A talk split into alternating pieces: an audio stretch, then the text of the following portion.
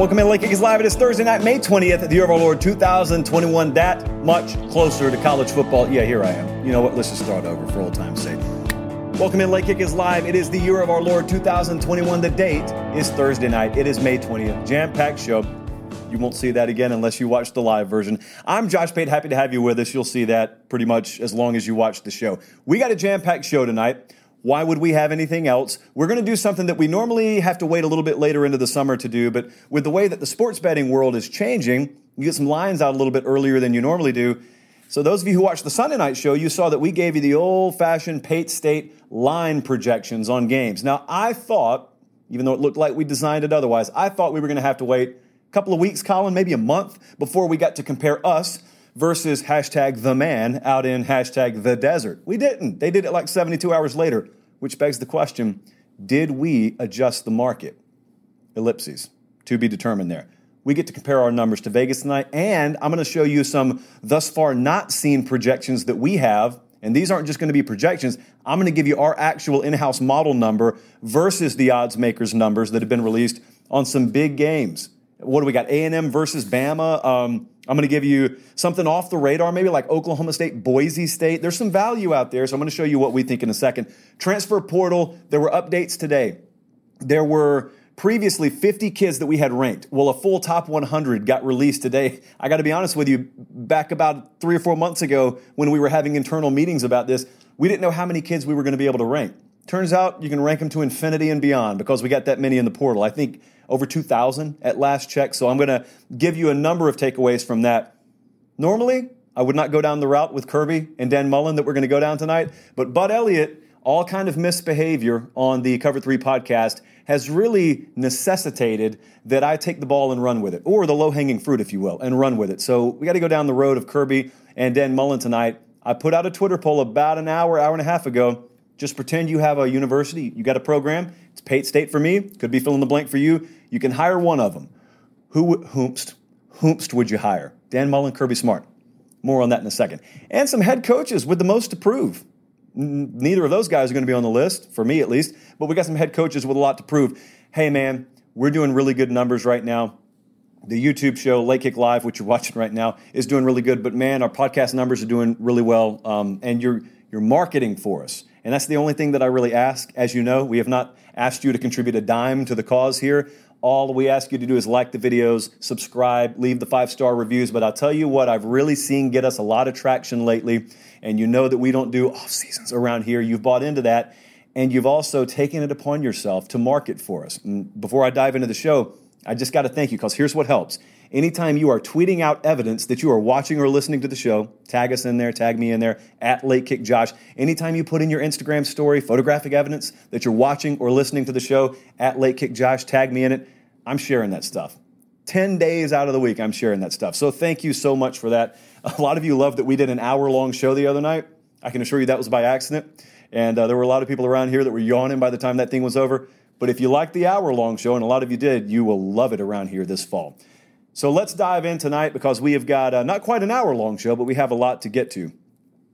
On Sunday night, I showed you a lot of our projections for point spreads. And of course, a lot of people wildly misinterpreted what we were talking about around here. What we did not do Sunday night was predict games. What we did not do was give you our opinion on what the numbers should be. What we did simply was tell you with about five or six games of the year, I think we just did week one actually, we told you what we thought the Vegas number was going to be.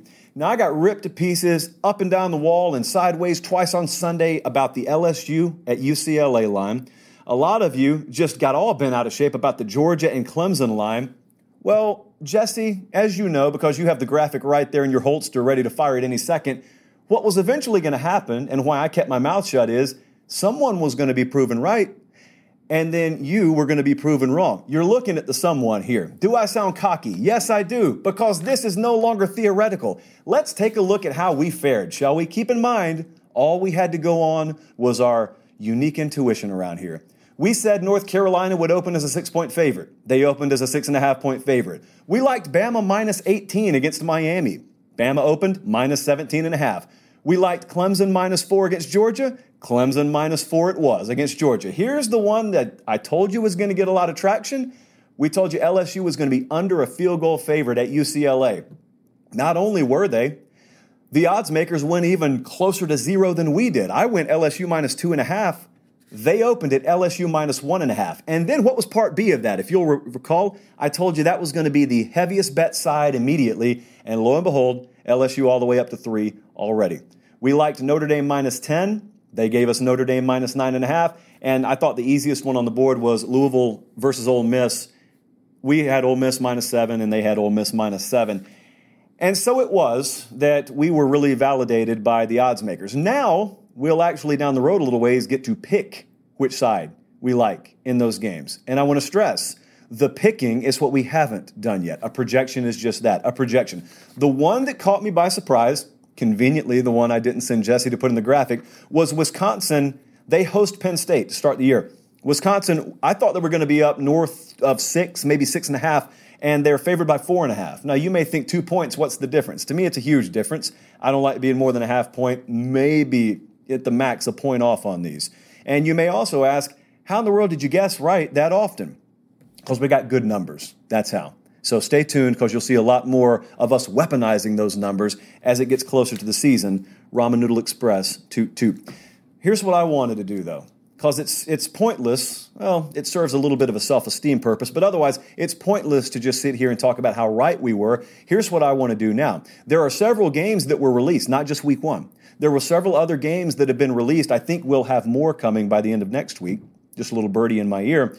But we've got some week 2 games, some week 3. I'm going to show you 3 games from week 6 here and I want to roll down these and I want to show you what the Vegas number is and then I want to show you what we at the Pate State Sportsbook actually have. Not as a projection, but what our line would be on the game today. But keep in mind, our advantage is we don't have to have you bet on this. So this is just our true feel on the game. The first one is Texas at Arkansas in week two.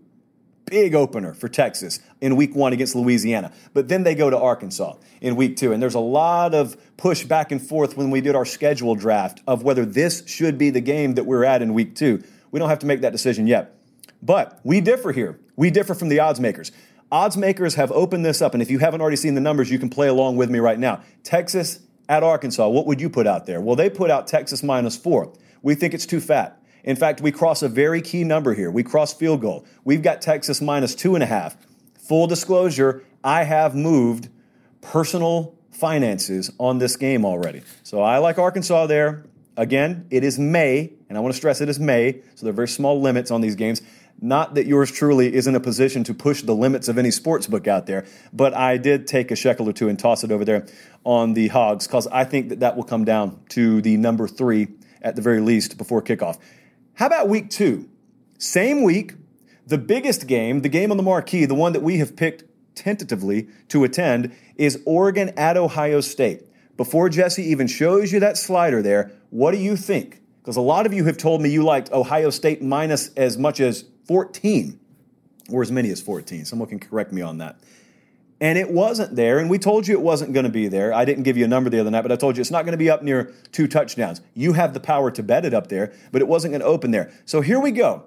The line that actually got put out on this thing, Oregon at Ohio State in week two, is Oregon as a nine point dog, not a two touchdown dog. So Ohio State minus nine is the open there.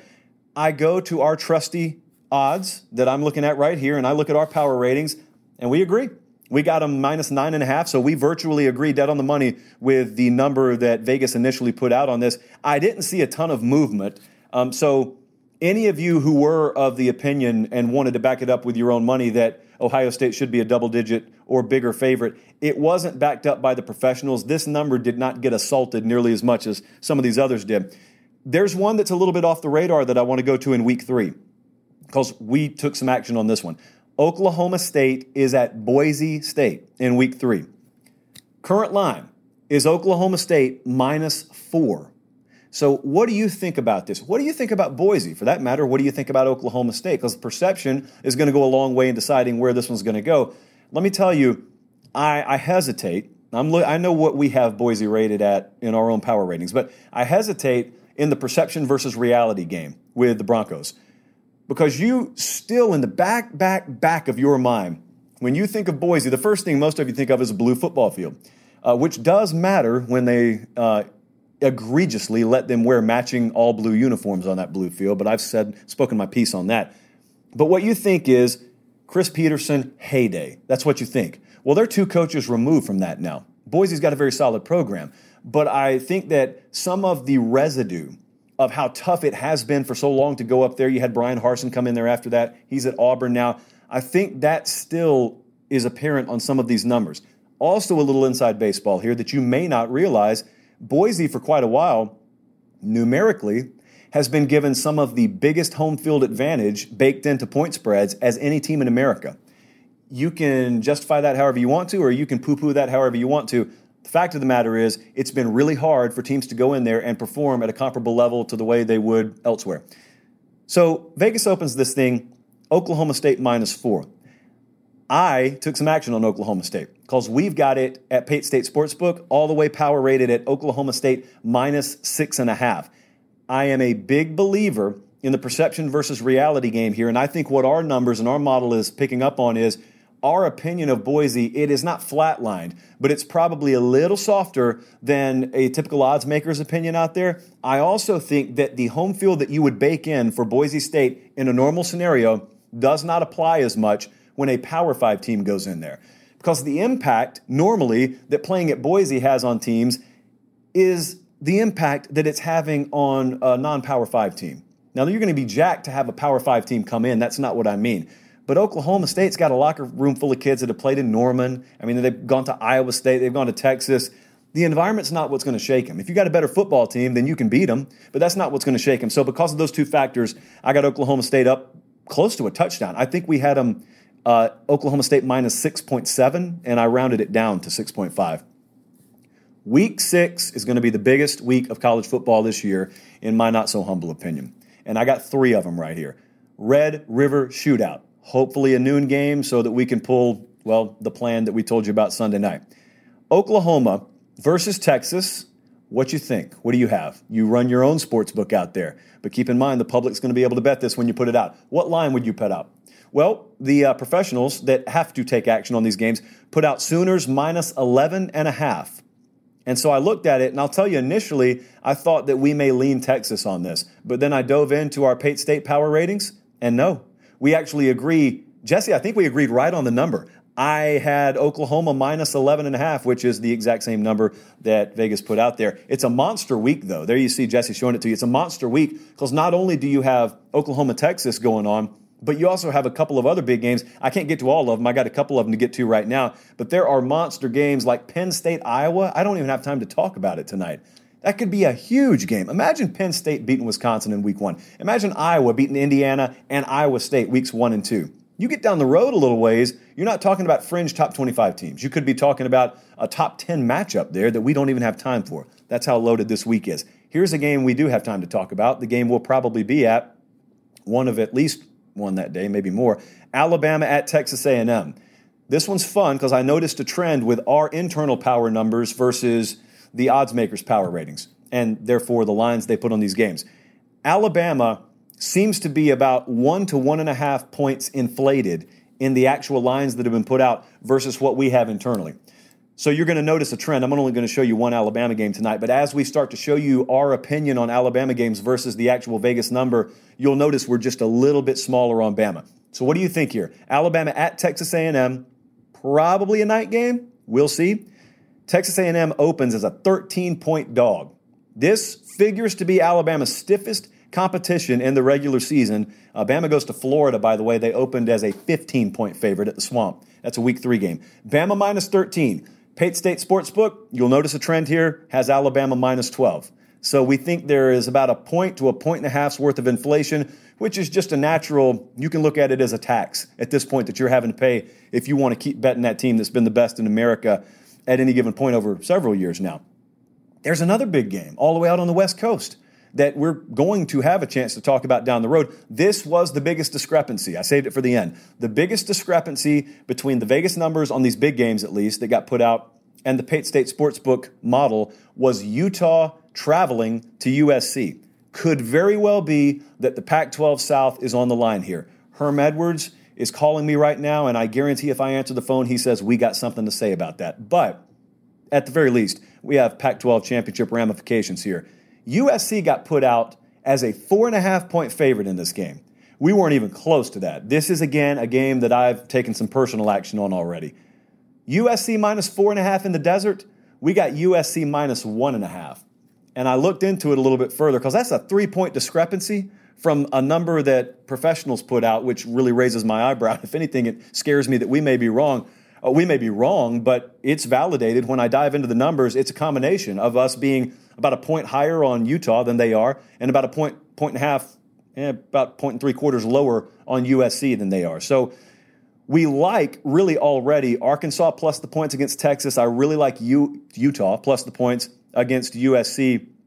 And hey, I could uh, easily lean Oklahoma State minus four right now at Boise. This is the tip of the tip of the iceberg relative to what we will be getting into from a betting standpoint as the season gets closer. We will not have time during the week for all the betting talk that we want to get in, which is why at Late Kick Josh on Instagram and Twitter is something you're really going to want to be following. Let's move on. That's what we're going to do. We're going to clap now when we when we trans uh, transfer to new points here. The transfer portal got updated today in a very big way. We have now got a top 100. You go to 247sports.com, you look in football recruiting, and you click on that transfer portal. Whew, we got a lot of kids rated right now. I've got a piece of paper over here, it's a spreadsheet, and I could, in a very, very boring manner, just sit here and read off 1 through 100.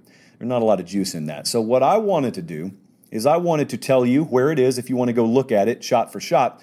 But also, this is extremely valuable. It's valuable for you to have as a resource but we got a lot of coaches in the industry that are leaning on that thing too. We got a lot of people who work inside complexes looking at that too, because everyone is wondering the same thing. What's our evaluation process? Now, if you're obviously the defensive backs coach at Tennessee, it's a little bit different than being Steve Wiltfong or someone who works at 24 7, but it's the same ball game. We're all trying to evaluate guys and put a proper rating on them. The difference is these kids aren't sophomores or juniors in high school they are leaving a college program looking for another college program. Sometimes there's nothing wrong at all. Sometimes there's a red flag. Sometimes it could be physical, injury history, character related, could be a model citizen. And so it's very much a case by case basis. And the reason I'm pointing this out in advance of us talking about it is we have really stressed transparency about this. I've been listening to a lot of the conversations internally here. I read a lot of our guidance ahead of this. In fact,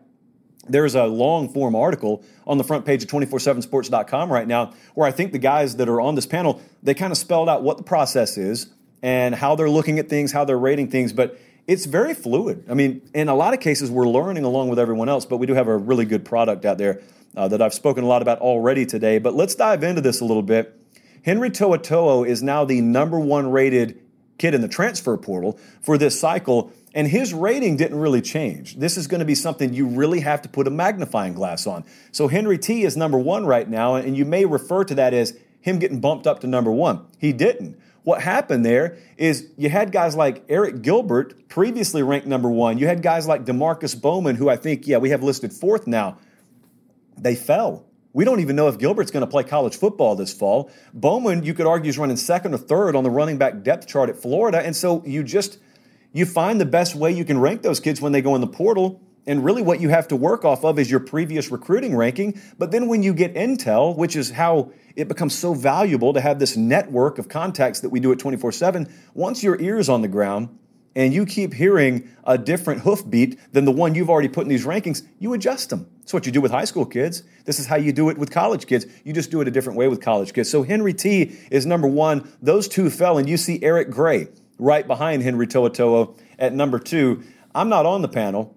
If I were, I wouldn't argue against Henry To'oTo'o. I would simply argue for Eric Gray. I don't think anybody has benefited more from a transfer portal move this offseason than Eric Gray going from Tennessee to Oklahoma. But I don't know, to be honest with you, I know we dropped Arik Gilbert to number three but the question about Gilbert's not football right now. I mean, the question is, well, it is football. It's will he play football this fall? So I don't envy the position that the council that ranks these kids was in right now and is in because I don't know how you rank a guy when the questions are not, you know, what kind of what kind of longevity does he have physically? What kind of hands does he have? Can he run? No, it's will he play? Is his Is his off field going to be in order to the degree that needs to be to play? And then you got to figure out where he's going to be because he is the only one other than uh, the number 10 player there I can see. It's very small. That's why I'm squinting so much. With a 24 7 logo next to the name, which means they haven't committed anywhere. Or in Arik Gilbert's case, he did, and then he backed out of that. So I wanted to move past that though, because I wanted to go to Florida State for a second. Florida State is just killing it right now. I told you we have 100 kids ranked. Florida State's got six of them.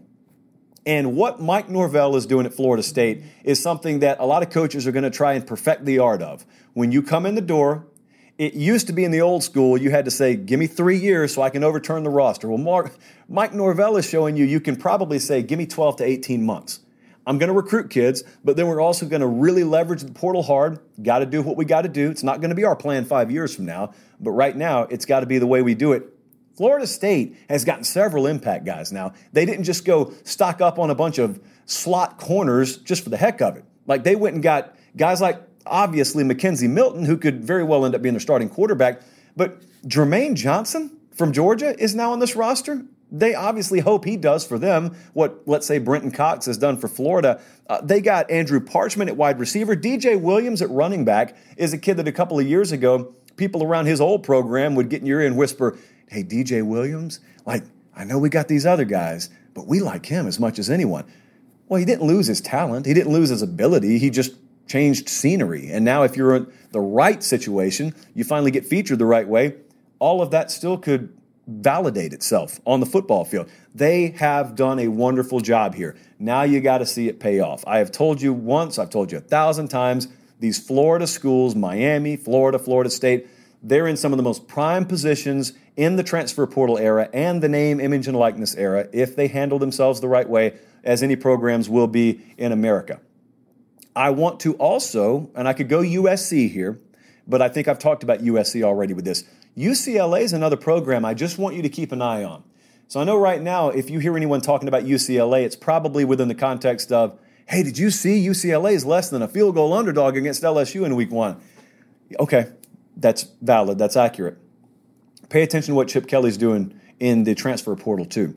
Because Kelly on a West Coast is kind of similar to what those Florida schools are on an East Coast, Gulf Coast sort of deal of being in a talent rich area. Southern California, USC, same thing applies here. I could just as easily be talking about USC. A lot of kids leaving the area. Inevitably, any given cycle, a certain amount of kids are going to want to come home. You could be the landing spot. If you didn't land them the first try, land them the second try. They got a quarterback right now in Ethan Garbers that came home. Zach Charbonnet has come home at the running back position. I think those guys both are immediately eligible this year. I know Garbers, they were kind of surprised that the Pac 12 passed the ruling. I don't know why they were surprised, but they were. So he's going to be immediately eligible just watch this year because last year wrecked a lot of things for a lot of teams. I mean, UCLA, for example, couldn't even get in their facility until it was time to play games, essentially. I don't know that Chip Kelly and his team would have done anything of note last year. I know they didn't have a shot to, kind of like James Franklin at Penn State. I can't tell you what they would have done in a normal year. I'm telling you anything they would have been capable of because of the way COVID disproportionately impacted them. It got wadded up and thrown out the window. So this is an evolving process. But I want to also caution you. We got 100 kids rated, and you may think to yourself, well, certainly, if they rated 100 kids in the transfer portal, I mean, good grief, every one of them that's ever going to have an impact and then some is going to be rated. And the vast majority of the guys probably won't have an impact. Well, they're going to be certainly guys that have disproportionate impact. But I also would just caution you don't think just because a kid's not rated in the top 100 that he couldn't be an impact player this fall. I thought Thomas Goldkamp uh, a writer for our Florida site, made a very good point today. He said Daquan Newkirk, it's a transfer from Auburn, not rated right now. I don't believe in the top 100. Don't quote me on that. I could get in trouble. I don't think he's in the top 100. And Thomas said, You know, I'm covering this program every day, and I got my ear to the ground down here in Gainesville. Florida staff loves Newkirk. They think he's a very good fit. That's the word. That's the F word, and it's totally okay to say around here. Fit. It's going to be all about fit. You're going to have a guy maybe you don't view as a top 100 player. Doesn't really matter, all due respect. If that staff finds him, they find the puzzle piece that was like under the couch somewhere and they put it in and oh, it fits. If it fits, it fits. And if a guy like Daquan Newkirk fits at Florida for Todd Grantham and his defense, Doesn't matter if he was rated 13 or 113. I mean, the fact of the matter is, you can find a lot of hidden gems in that transfer portal every year. This is just kind of the beginning. This is Tony Kornheiser's show. I'm Tony. You expected someone else? So, what exactly is the show about? Hmm, I don't know. It's a sports show nominally. Football's over, but we're finally at a point where things matter in college basketball, and baseball season is on deck. Greatest three words in the English language pitchers and catchers. We have some of the best voices come on and explain what matters or what makes an upset, like Ryan does. Nine over eight. No, that's not an upset. No, yeah, it is, Bob. And if you're lucky, I might just tell you about my search for discounted sleep pants or my worries about what my dog just ate. Listen on the Audacy app or wherever you get your podcasts. Alrighty, let me compose myself and let's roll on here. Kirby Smart and Dan Mullen, what do you think? All encompassing. Not even going to really give context yet. I just want to float that out there, let it simmer for a second. Now I want to ask you an even more specific question. Would Florida fans trade Dan Mullen for Kirby Smart? You may think to yourself, this doesn't seem like a late kick segment. And it's really not a usual late kick segment. But Bud Elliott has caused a lot of trouble in the college football sphere this week. He's over on the Cover 3 podcast the other day, and I, I just think that he had gotten some sun down there in Florida and he was feeling a little good about himself, probably a little too good. And he walked in and he just he chose violence is what he did, verbal violence. And he goes on that podcast and he says, almost matter of factly, uh, yeah, uh, you guys know sky is blue, water is wet, it's hot in July, and Florida fans would absolutely trade Dan Mullen for Kirby Smart. Like everyone, everyone knows this, right? Can we just move on? Well, Swamp 24 7, the board there had about a seven or eight page deep thread of some disagreement. Twitter blew up about it. Now, some of them, you just may have an axe to grind with old Butterick himself. I could never imagine living that life. But some other people had valid pushback on this. So it turns out this was not a consensus amongst Florida fans. There were some who felt that way. But I want to ask everyone, because I want to expand it and zoom it out a little bit. I want to know if you're not associated with either program, how would you feel about this? I put it out actually on Twitter about an hour ago. Now, this is not scientific, and I'm not suggesting it is. It's the closest I can come to it. So I said, hire one of these guys to run your program today Kirby, Dan Mullen. We are about 2,500 votes deep in this right now. Kirby Smart ahead about 60% to 40%. I have no clue who's voting on this. I just know my followers are voting on it. I don't know who's awake in Gainesville versus Athens right now.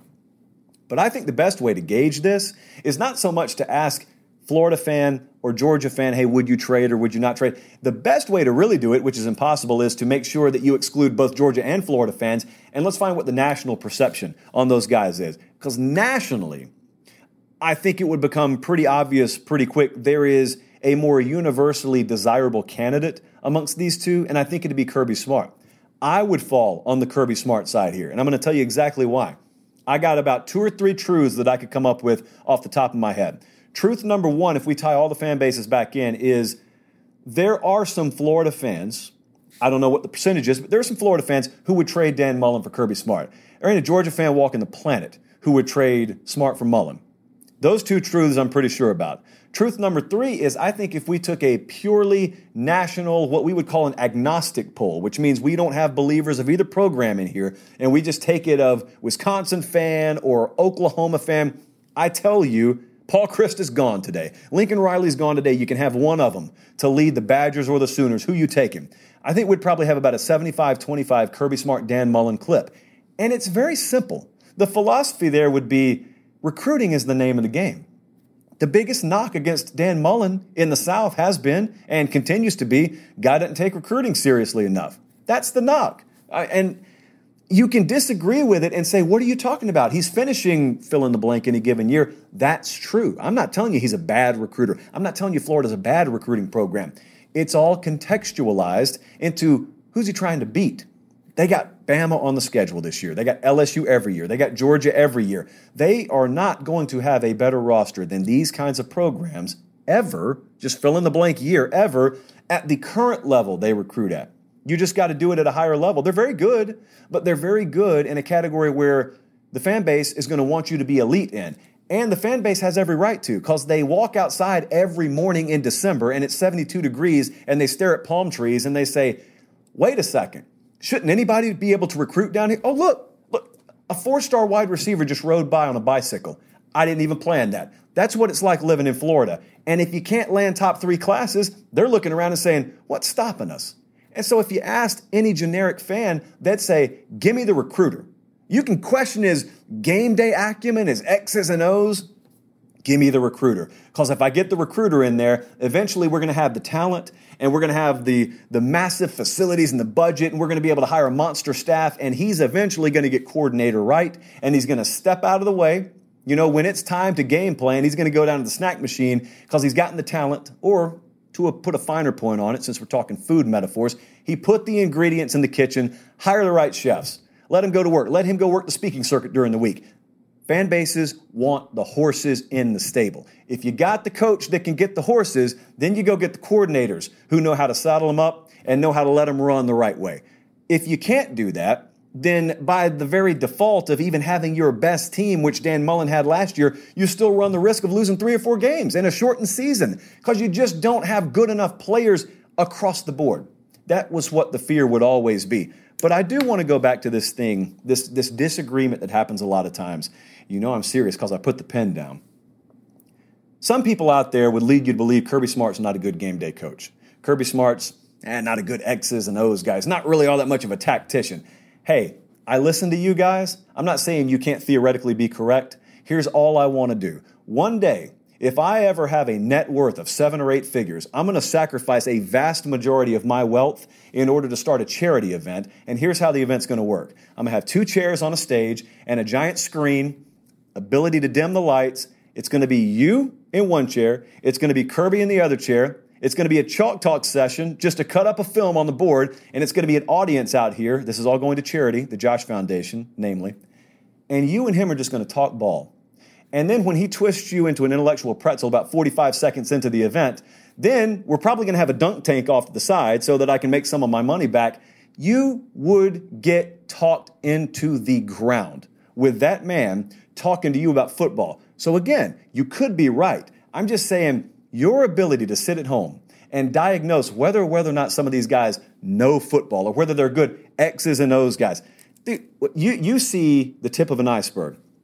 Underneath the iceberg is like a chunk of ice the size of the Chrysler building as it relates to what goes into one play call. Play call, you know, like for instance, Georgia is going to play Florida this year.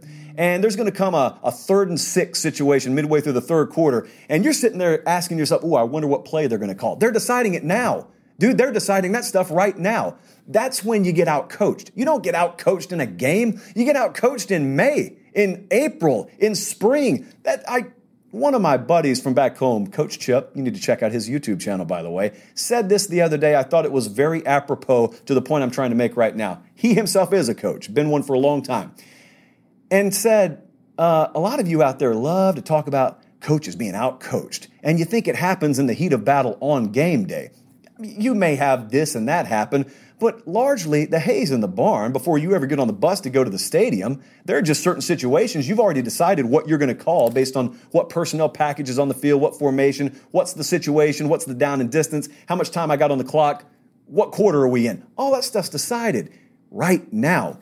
They're having staff meetings and dedicating days and chunks of weeks to prepare for a team they're going to play five or six months from now, right now. That's where the out coaching happens. That's where the strategery happens. So all I ever do is laugh. You know, some of these folks talk about how coach is getting out coached. He's getting out coached. How in the world do you know? What, because he lost the game? Is if it's that easy to figure out, then my mom home could do it. I don't think she's qualified to. I just don't think a lot of you are qualified to either. It's why you never hear me come on the air and say, Kirby Smart got out coached. Because even if he did, if we're being honest, I wouldn't know it and you wouldn't know it. Respectfully.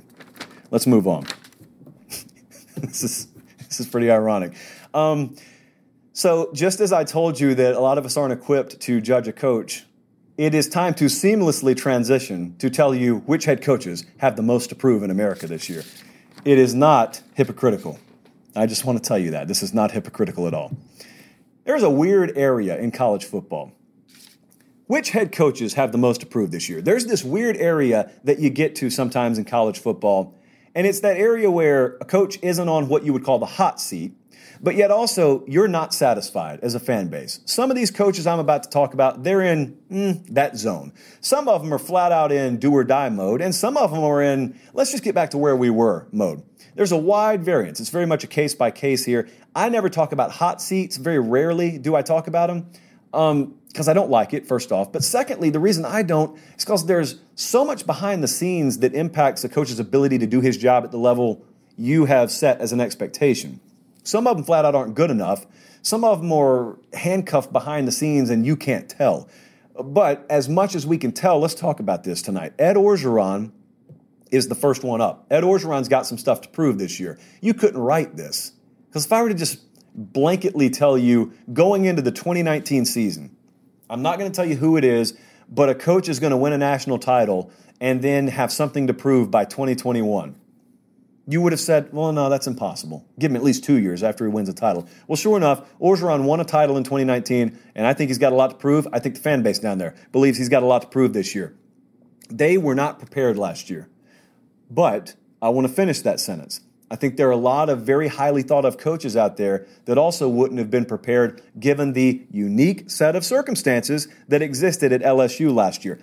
Here's the problem the problems were just as much internal as they were on the football field. Of course, you can't keep something internal, it bleeds onto the football field. That's where they've got to make up ground. Orgeron knows it. I heard him on radio the other day talking about helping freshmen move in. What do you think that stuff's about? That's about repairing his locker room. There was a lot of stuff down there. The closer you are to the program, the more you know what I'm talking about is valid. There's just some stuff about the fabric of the program that needs to be mended, okay?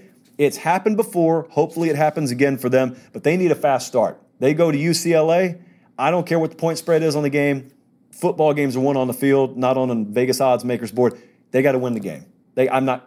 I guess I kind of am calling it must win. They can't go out to LA and lose week one against UCLA. Point blank. Jim Harbaugh, second up here. Jim Harbaugh's got something to prove this year.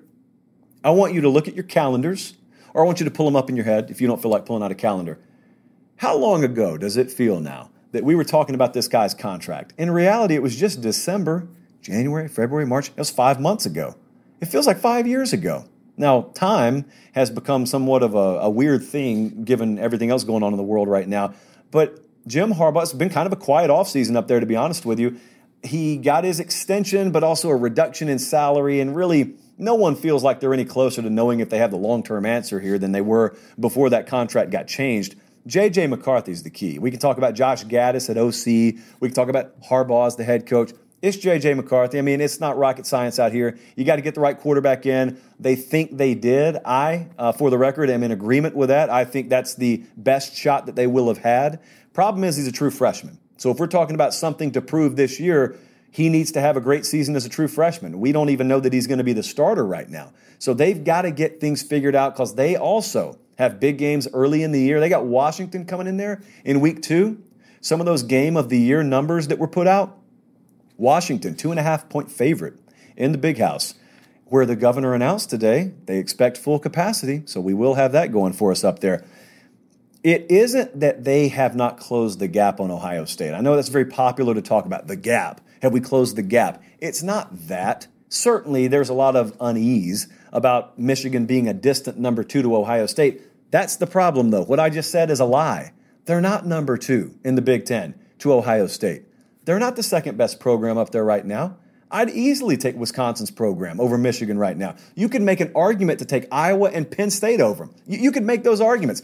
Indiana folks would fill my inbox right now and make a strong argument. They wouldn't play, trade places with Michigan if they could.